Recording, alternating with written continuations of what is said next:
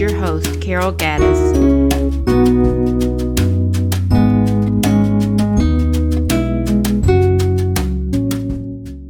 Wherever he leads, I'll go. But what if I don't know where exactly he's leading? That is a quandary, isn't it? If you find yourself in that situation, you're not alone. I've been there, and I know others have too.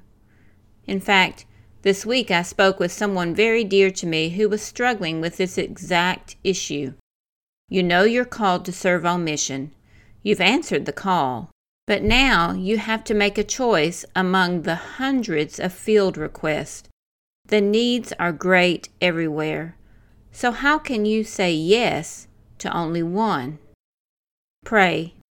I know that sounds simplistic, but it's always where we start. We've got to talk to God first and foremost before we allow ourselves to get overwhelmed by it all. Saying yes to a particular job assignment in a particular country feels like you're getting married. What if I pick the wrong place? What if it doesn't work out? What if it's too hard? These are real questions, but that's why we have to start the process on our knees. We cry out to Jesus, and He simply says in response, Follow me. After 30 years in cross cultural ministry and 50 years of faith, I can finally say it's as simple as following Him. It's funny how the 10 year old Carol understood that so much better than the 20 or 30 something Carol. When I was 10 years old, I simply stepped out of the pew and into the aisle and said yes to Jesus. I didn't know where that would take me, but I knew who I was following. In that following, I've done all kinds of ministry in multiple churches and countries. Some places I stayed months, some years. I walked with purpose into some places and was led screaming and shouting into others. But despite the way, I could say Jesus wanted me there. So, starting the process in a childlike posture helps tremendously is so much less painful in the end. Jesus knows best, and He won't allow me to go anywhere that He hasn't already prepared ahead of time for me if I'm serious in my desire to do His will and not my own. Remember your gifts. In talking last night about the choices my dear one had before him, he was torn over the options. Finally, I asked him, in which place do you see your gifts being best used? I heard a pause and a clear answer. The problem was, it didn't seem to sync with his previous plan. In the end, it's not about our plan, but his. When Jesus chooses us, when we become his, he fills us with his spirit and gifts us in unique ways.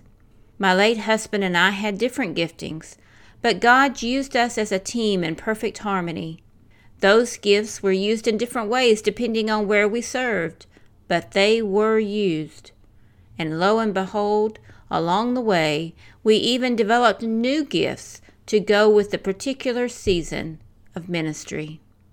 It's not about the place, but the people. In all our moving through the years, I have learned there are people who need Jesus everywhere. I think that is what finally freed me to accept our frequent moves from country to country, because no sooner did I unpack did I see lostness. Look at an open door to a certain area or group as seasonal work. It's seasonal because all life on this earth is temporary. We're here for a short time and then with Him for eternity. It's seasonal because He wants to use you among this people group and in this place for a specific time and purpose. Tomorrow, He may move you to a new location. Just think about Moses and the Israelites as they moved by the cloud and fire. So work while it is day, and when a door closes, pull up your tent pegs and press forward in obedience. Go back to Him in prayer. Before, during, and after, pray over what you're hearing, seeing, and sensing in your spirit. Make sure it all aligns with His Word and how He's been leading you to this point in your life. Also, make sure if you're married that it aligns with what your spouse is hearing from God. This is an important decision. I don't want to make light of it. So you need to be in this together, in harmony and unity. Step forward in confidence. I smile as I say that because when my husband and I made our choice for overseas service, we had complete confidence, yes. Then, while in our seven weeks of orientation, our assignment changed three times due to various circumstances and needs. Instead of breaking my confidence in God's will, it served to remind me that in the end, He still holds my future. We eventually ended up in our choice number one, but not until He'd allowed us to see Him at work in two other countries first. Having a hard time hearing God's voice, or just having a hard time deciding?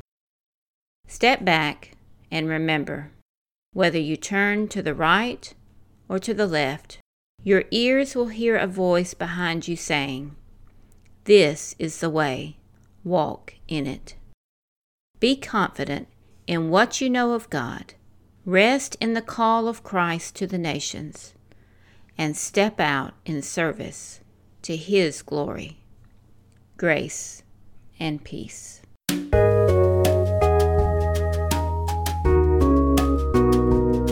This has been a podcast of Carol Gaddis.